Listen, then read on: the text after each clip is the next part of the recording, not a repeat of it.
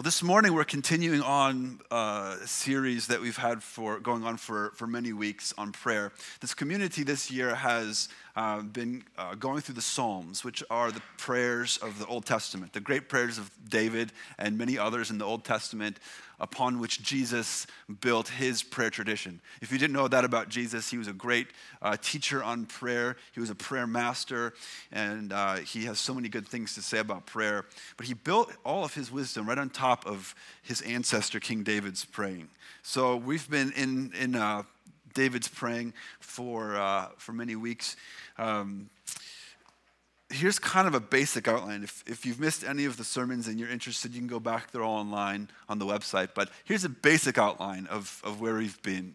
Uh, the first invitation was to turn all of your neediness into prayer. That which you uh, know you need, that which you go through the week and, and, and, and struggle to, to have and to pinpoint, whether it's emotional or physical or personal or relational. It's turn all of those things into prayer. And that's sort of step one. Uh, but step two in it all is learning how to pray the Psalms. Um, getting into one of David's Psalms, or I, I, encourage folks to pray five a day, read five Psalms a day. It's a good, uh, good practice to, to get into the life of prayer. And the third step is to learn how to prep yourself and connect with God. And that's a little more technical. You can listen to those sermons online if you'd like. But here we are in the fourth section, which is to master Jesus' prayer. Jesus' great prayer to his disciples when they wanted to know, well, how do we pray? How do we do it like you, you do it, Jesus? And he gave them a template and their building blocks. And what I've been doing is um, kind of showing how David's prayers kind of get collected up into Jesus' template. He gives us some building blocks, and so many of David's prayers can be organized and categorized. So, uh, last time we talked about the first few prayers in Jesus' prayer, which is Our Father in heaven, your name is holy. Those are uh, examples of prayers.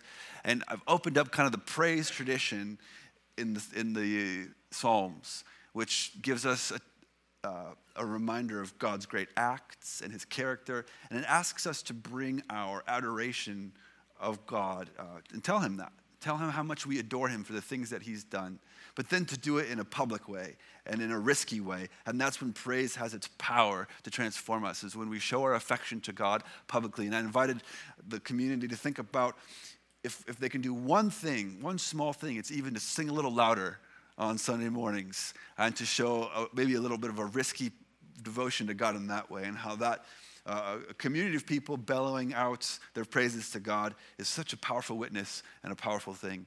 And so that's where we were last week. This time, we're on two prayers Your kingdom come, your will be done, with the little qualifier on earth as it is in heaven. These are, these are uh, two amazing kind of prayers. And um, in all of this, in all of these prayers, I'm not just asking you to learn about them in your head and to get to know them. I'm asking you to consider praying them.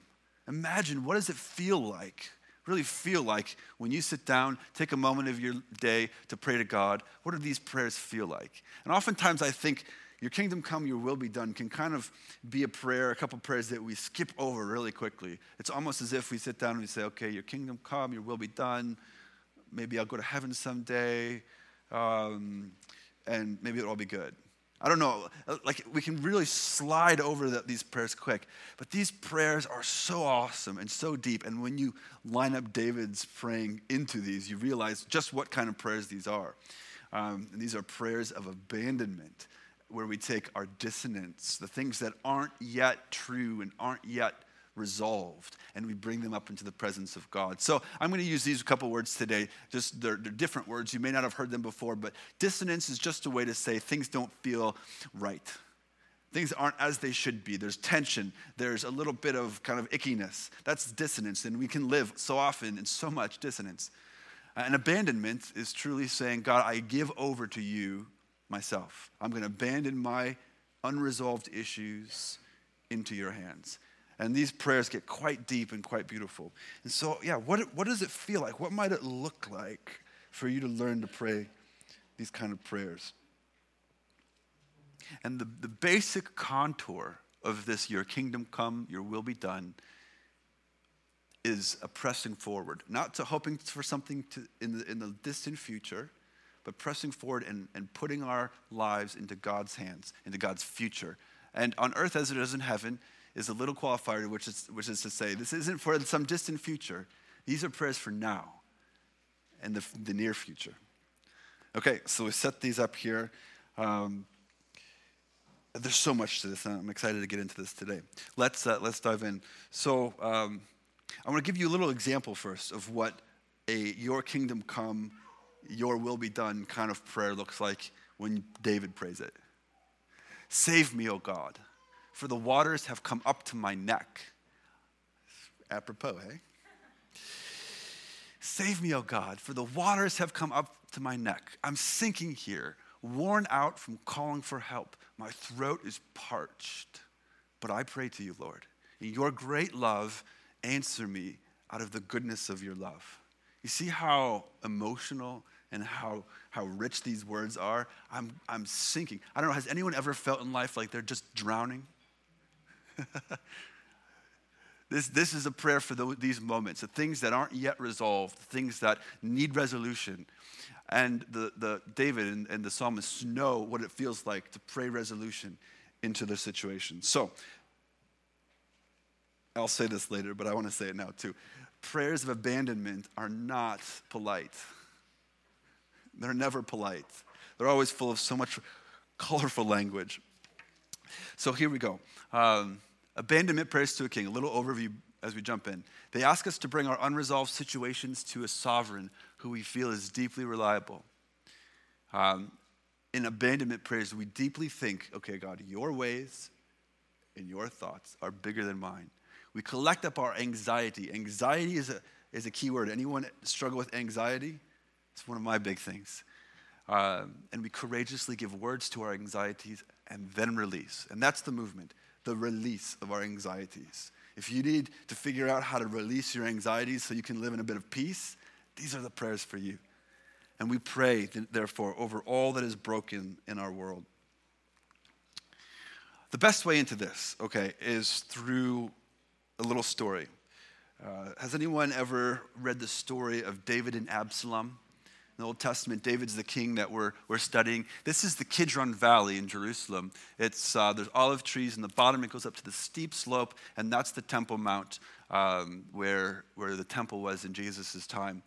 Uh, well, rewind from Jesus' time, back uh, about a thousand years. King David is living He's gone through his wilderness wandering years. He's now king of Jerusalem. This is his place. Uh, the, the, temple wasn't quite built up yet, but his son Solomon was going to build it uh, a generation later.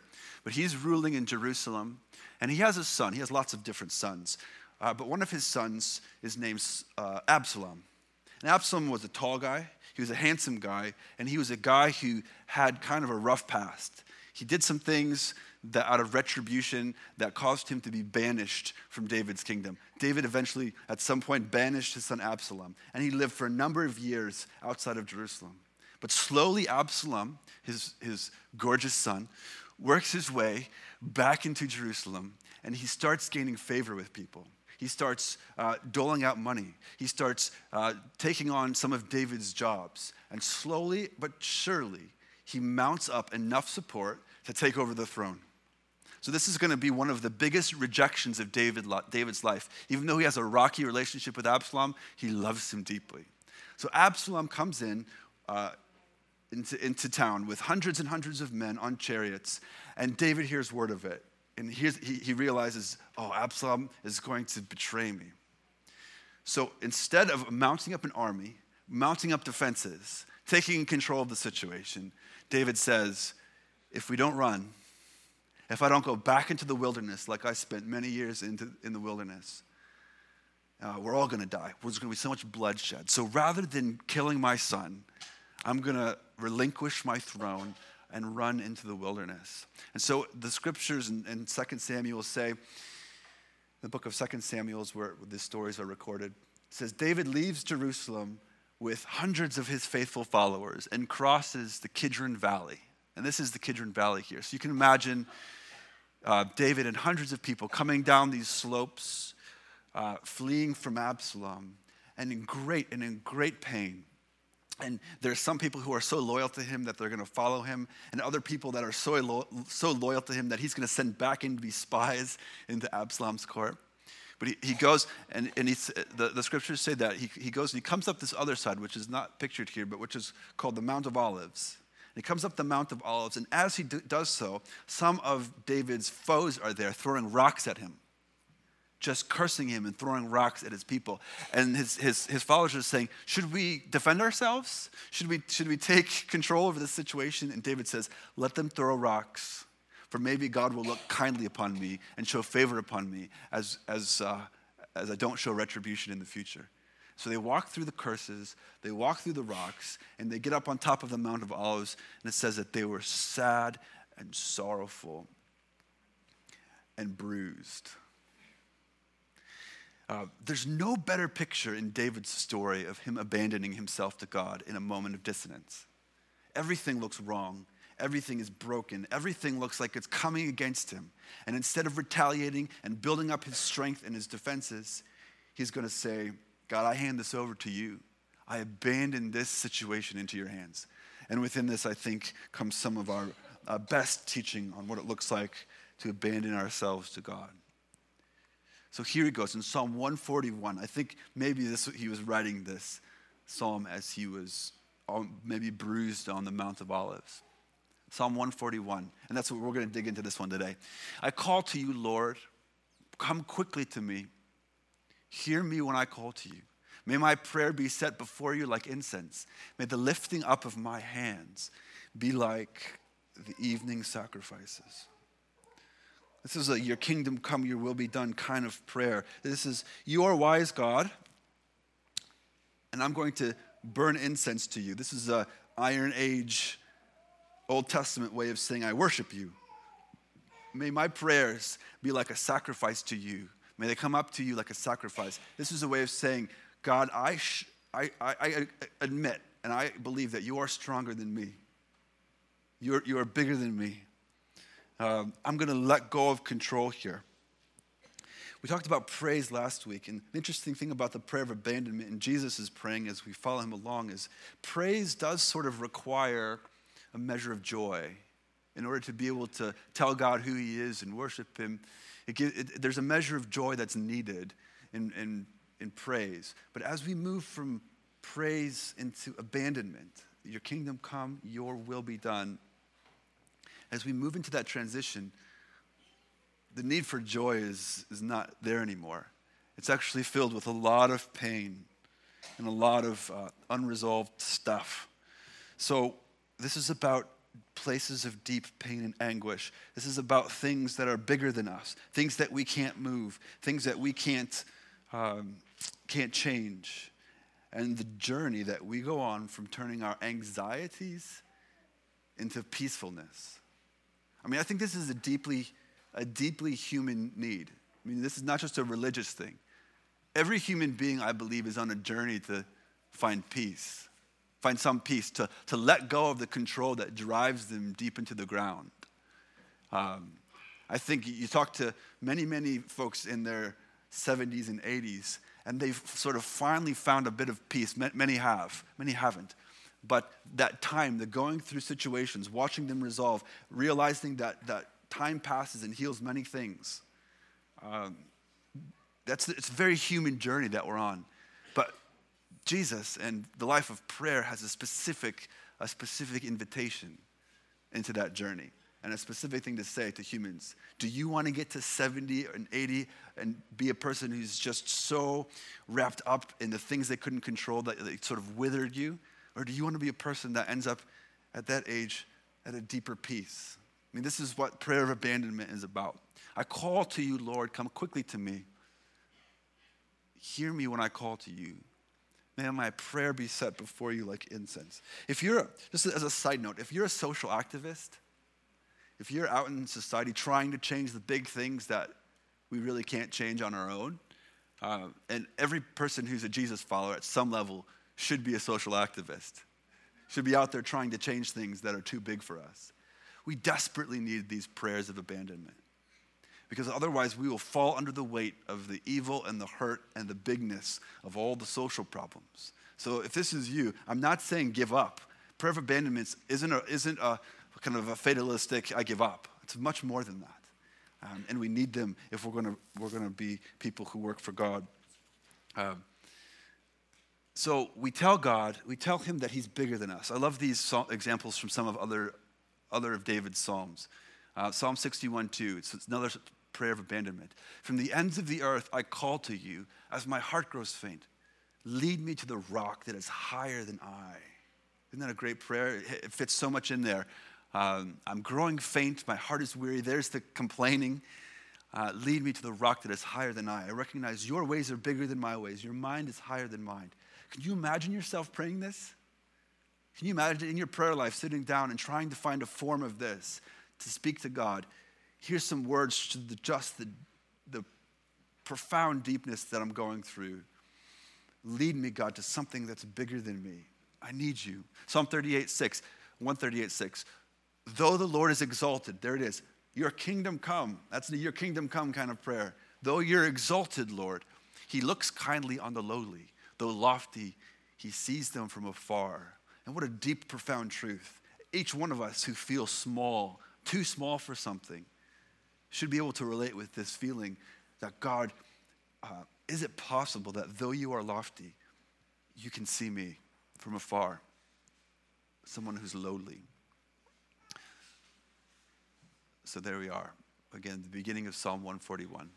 Uh, Psalm 55, by the way, just one last thing before I move on here. Psalm 55 is a great prayer for those people who are concerned about the city. If, if you've ever wanted to pray for the city you're in, Psalm 55 is yours. I see violence and strife in the city. Confuse the wicked, confound their words. If there's violence and strife in the city, that means there's people out there and forces and powers out there who are um, wicked and causing violence and strife. Uh, it's a great prayer for your kingdom come, your will be done. God, whoever's out there causing this violence and strife, would you confound them and confuse them? I see violence and strife in the city. Okay, so you're getting the point here. Um, Psalm 141 goes on. Uh, Set a guard over my mouth, Lord. Keep watch over the doors of my lips. Do not let my heart be drawn into what is evil, so that I take part in wicked deeds along with those who are evildoers. Do not let me eat of their delicacies. And here's an interesting prayer Let a righteous man strike me. That is a kindness. Let him rebuke me. That is oil on my head. My head will not refuse it. So, this, this is ultimately a person who's face to face with the evils of the world. And you might, we might say that they're a type of person who lives in the world, who knows that it's unsafe, who knows that it's bigger than them, and who maybe sometimes has a propensity to join in uh, with the evil of the world. Um, they're a loudmouth, perhaps. Uh, perhaps they're prone to falling with the wrong crowd. Um, but David is someone here who knows how to take his anxious thoughts and control them and discipline them. They're moving from my will be done to your will be done. Um, it's a journey from anxiety to peace and, and uh, out of the divided heart. Now, I'll say, I'll say this here. Uh, the prayer of abandonment is, is really a prayer of asking God to unify your heart. Being anxious and worrisome in the presence of a powerful God, there's a bit of dividedness that happens in us. We're divided. We, we see the bigness of our problem, and yet we see the bigness of God, and our heart gets divided, and we don't know how to unify it. And, and human beings, let me tell you, don't work well with divided hearts we start shrinking and shriveling and growing smaller. Uh, Psalm 86, 7 is a perfect example. Teach me your way, Lord, that I may rely on your faithfulness. Give me an undivided heart that I may fear your name. Uh, the Psalms, if you read from beginning to end, are full of examples of people who've lost this battle. They're, they're wanting an undivided heart. They want to focus and praise God, but they see the big anxieties in front of them. And rather than focusing on God, they end up having a unified heart and they focus completely on the anxieties and the problems of their life and the problems of the world. And they go deeper into the ground and deeper into the ground. And they start turning into people who are trying to control the world so much uh, that their hearts get twisted and they become known in the Psalms as the evildoers, as the wicked, as the arrogant. Uh, these are my will be done kind of people. If we want to be people who pray, Jesus, your will be done, these are people who are resolutely in my will be done kind of posture. Um, Psalm 141 tells us wicked, they have wicked deeds and they do them along with those who are evildoers. Don't let me eat of their delicacies. Don't let me slip into that way of being, praise, praise, praise David. Here's some examples of the wicked people. I mean, it's all over the Psalms, but here's a few characteristics. They rip people apart, they repay evil for good. They give birth to disillusionment. They hunt down the weak. They bless the greedy. And they say a few things Nothing's ever going to shake me. No one will harm me. God doesn't care what I'm doing, He doesn't see. You see how easy it is to slip into those things? If we're so invested in our anxieties and fixing problems and trying to take care of things that are too big for us, isn't it so easy to become this? Uh, instead, of, instead of letting stones hit you and walk up a mountainside, you're picking up stones and you're ripping people apart with them as you throw them back um, rather than, rather than uh, recognizing the good that's around you, you're so focused on the evil that anyone who does good to you, you just feel like you got to retaliate on, on anyone that you see. These are my will be done kind of people. And the scriptures say that they get lost in their own, own selfishness. And ultimately, they start convincing themselves God doesn't see this. They got to convince themselves that God's blind because they got to keep hurting people and they got to keep lashing out and they convince themselves that he doesn't care. Maybe he doesn't even see me. This is losing the, the, the, the battle of the divided heart. But what does it look like? What does it look like to struggle and to win that battle? And instead of having an undivided heart, turn our attention upon God and His bigness and His power and His ability to protect us. We learn to pray prayers of abandonment. This is how we get there. This is how we win this battle and we turn our hearts to God. We pray prayers of abandonment. And here's across the Psalms, here's what they look like again. Psalm 56, here's how they begin. When I'm afraid, I put my trust in you, in God whose word I praise. It seems nice, it seems polite, right? But then after the psalmist prays this polite thing, then they go on to say, after David uh, says these nice things, he says, Record my misery, list my tears upon your scroll. Are they not in your record, God? It's not a polite thing to say to God, but David's about ready to do it. He's got to give words to the pain. Psalm 10 Why, Lord, do you stand far off? Why do you hide yourself in times of trouble? These are great prayers. Have we prayed these? Do you know how to pray these kind of prayers? Do you try? They're, they're very powerful and very healing prayers. Why, Lord, do you stand far off? Why do you hide yourself in times of trouble? And it just goes on and on. Psalm 41, 143, I mean. My spirit grows faint within me. My heart is dismayed. Psalm 109. This, this is one of the more elaborate versions of this prayer of abandonment. I am poor and needy, and my heart is wounded within me. I fade away like an evening shadow. I'm shaken off like a locust. My knees, they give way from fasting. My body is thin and gaunt. How many times have you used the word gaunt in your prayer life? And I am an object of scorn. Like this, this is the beginning of a prayer of abandonment at its best. I mean, sometimes I sit down and I think, I can't, I can't pray right now. There's no, I'm so worked up, I'm so angry, I'm so disoriented. How can I even begin to be polite to God? Well, I can't. it's impossible. And so I pull out a prayer of abandonment.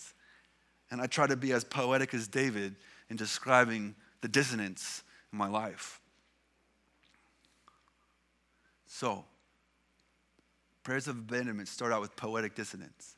But then inside of them, they, they, they follow with prayers of direction. Guide me along your paths, Lord. Teach me your ways. Okay, so I've just given a, a poetic description of my dissonance. But then I move into God, you got to help me. You got to guide me. You got to show me your ways. How do I get out of this? Psalm 141, that, the psalm that we're in. Set a guard over my mouth, Lord. Keep watch over the doors of my lips. It's a great kind of prayer. Guard me, God. Guard me from myself. It's kind of that kind of prayer. But then it moves. It goes from poetic dissonance to prayers of guidance and to abandonment, which is linked with praise. The record my misery upon your scroll prayer moves into you are the God I trust. I am not afraid. Why do you stand far off? In the same psalm, moves to, You see the trouble of the afflicted. You consider their grief and take it in hand. The Lord is king forever and ever. And this is probably the hardest part to teach. I'm going to give it my best. Um, this is not glib, it's not quick, it's not fast, it's not trite. Prayers of abandonment always take seriously the dissonance in our lives. It never, uh, never diminishes them. And they usually don't turn into basic praise like, but you are God enthroned on high or something like that. But what they do is they do sl- slightly and subtly move into praise, telling God, I know that, or I, I at least part of my mind deeply believes that you are a God who is powerful. You're, stead, you're filled, filled with steadfast love. And if you do that, if you give words to your dissonance, beautiful, poetic, deep words, complaining words to your dissonance, and then follow it up in the same prayer with, Help me, God, because you are righteous and just, something happens. Something in our hearts begins to turn towards an undivided mind, towards the bigness of God. Now, I'll also say this this oftentimes isn't just in one prayer. Like, sit down and try to pray this prayer. It's sincerely, it's very difficult.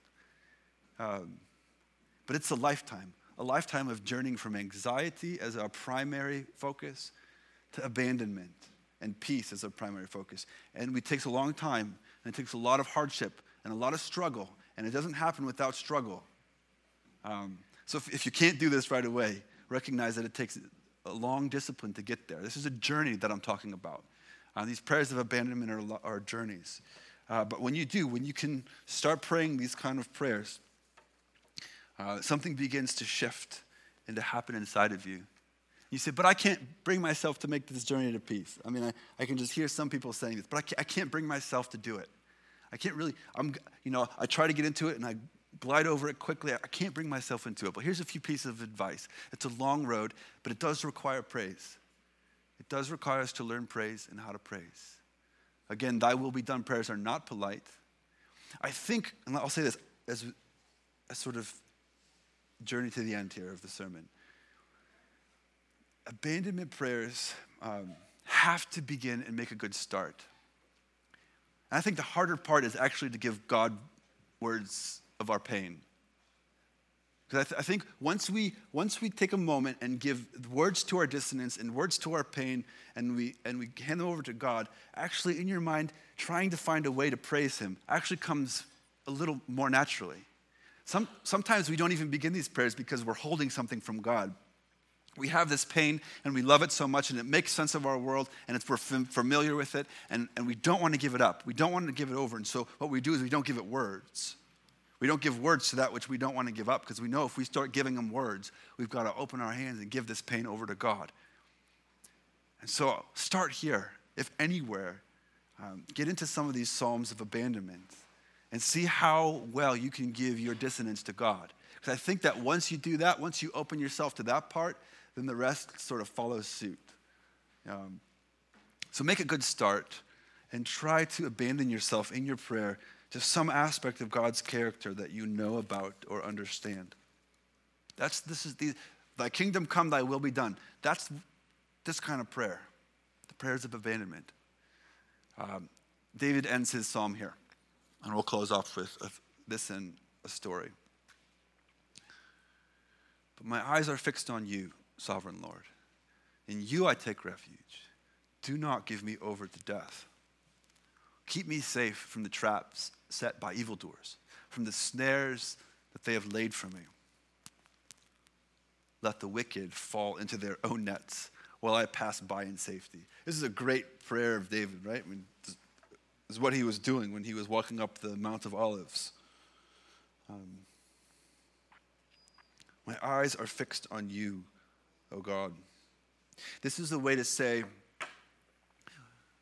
if you are someone who struggles with anxiety, or you control your life too much, or you feel like you just drive yourself into the ground when there's bigger things than you that you can't move, but you just throw yourself at them. Uh, this is a way to say, where do you fix your eyes? Fixing your eyes has to go on to God. It has to go on to what He's doing in your life and who He is. Uh, so if you want to if you want to get into this abandonment tradition, learn what it is to fix your eyes on God in your prayer life. Um, but also, finally, here, um, prayers of abandonment means that this leads us um, to a way which doesn't. Uh, what's the word? I've lost the word. Not into, not into retribution. Like we, we learn not to lash out at those who are lashing out against us. This is an ultimate test of a prayer of abandonment. Uh, rather than gut reacting to someone who's thrown something at you, literally or metaphorically, we learn to give that over to God. We don't, we don't retribute. That's not a word. What's the word? We don't retaliate. That's the word. Thank you. Thanks for that. We don't retaliate. Um, this is a beautiful prayer. Instead of retaliating, we say, Jesus, the, let the trap that they set for me, let them fall into it themselves. David prays that across the psalm tradition. And that's how we say, let them fall into the trap they set for me. And we give over justice into the hands of God. Let the wicked fall into their own nets while I pass by in safety. If you want to know if you've realized abandonment in your life to God and are praying these prayers of abandonment, ultimately you will, you will learn how to ask God to help people who are tricking you to be tricked by their own tricks. That's, it's a wonderful way of being. I've, I've entered into that sort of mindset many years ago, and it, it ironed out so much of my anxiety. I don't have to spend my life's energy protecting myself from people who want to harm me. I can just trust that God's going to have them fall into the trap they set for me. Uh, thy kingdom come, thy will be done. So finally, here, take all that is broken and lift it into the healing light of Jesus. This is, this is where we sit down in our prayer life and we say, everything that's not yet God's kingdom, anything that's not His will in life, we lift it up. And this can be many things in our life which, is, which are not yet realized, which are still dissonant. Um, this is the type of prayer where we say, God, list my tears upon your scroll. David also says, I flood my bed with tears, God, in another psalm. This is where we truly list our tears. Sometimes in my prayer life, I just start out by listing off all the things I'm anxious about, all the things which are uh, deeply dissonant in my life. It's a, it's a great practice. Uh, be professional lamenters, respectful demanders of God. Do you hear me? Are you gone? Are you ever going to show up? Is a great beginning to an abandonment prayer. List all the things that are bigger than you and you cannot fix. Put them all down, put them on your scroll. It's a great practice because then we look at them and we say, God, I abandon my complex problems into your hands, which are healed by time. Ecologists among us will know um, that humans can really destroy creation. We can really get our, our claws into creation and really mess things up. Uh, but the way nature works is that when we let go or abandon that part of, uh, part of creation. Slowly over time, it restores itself. Creation, nature, the way the world works, time is a great restorer of things. Doesn't always work. But if we are people who are my will be done kind of people, if anxiety divides our hearts, we will take our situations and we will mess with them enough to where they will ultimately uh, just be marred beyond belief. But if we are abandonment kind of people, we know how to take our hands off the things that we shouldn't be messing with, give them over to God, and in time, things will heal and grow as they should be. It's a great promise of creation uh, before us. So we abandon our complex problems to God and that which is healed in time. I love this. It's supposed to be kind of a blurry picture. Uh, this is the Kidron Valley. And I'm not sure why Jesus chose to pray here on the night that he was betrayed. Why in the, on the Mount of Olives did he descend into the Garden of Gethsemane? Uh, the New Testament tells us that Jesus went here often with his disciples to pray. I'm not sure, sure why it happened here, but this is the garden in which he prays his great prayer. Jesus said, God, I don't, I don't want to go to death tomorrow, but not my will, your will be done. It's his great prayer of abandonment right before He's going to, he's going to take it to the end. He's going to see how far he can abandon himself to God, and God will still have him. And God will still protect him, and the things will work out right in the end. Perhaps he was thinking of his ancestor David, who at one time came through as he was leaving Jerusalem, fleeing from Absalom, came through the very spot here where he was praying, Not my will. Maybe he was thinking about his ancestor David's example of taking his hands off the rein, leaving the kingdom, letting people throw stones at him, and leaving it into the hands of God. Uh, whatever the case, Jesus chooses this garden to cry tears on the scroll of God's earth. Um, prayers that eventually, three days later, were answered as he rose up out of the grave, proving to him and his followers that God, God has got, got, got, got them, that he's not going to leave them, that he's going to protect them. Uh, so, as we think about what it means to pray prayers of abandonment, we remember David, we remember Jesus, and we ask ourselves, how can we enter into that place of peace? How can we move from a life that is filled with anxiety to a life of peace. And one of the best ways to do that is to come up into the table.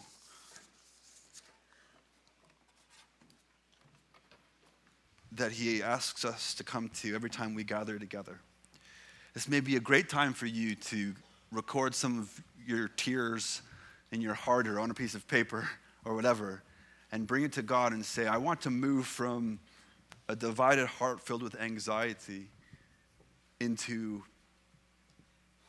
a heart of peace, which is the ultimate destination of the prayer of abandonment. So you might come and you might be listing your, your tears on his scroll here. You might come today and you might be ready to, to hand over something to him that you haven't been able to for uh, an age.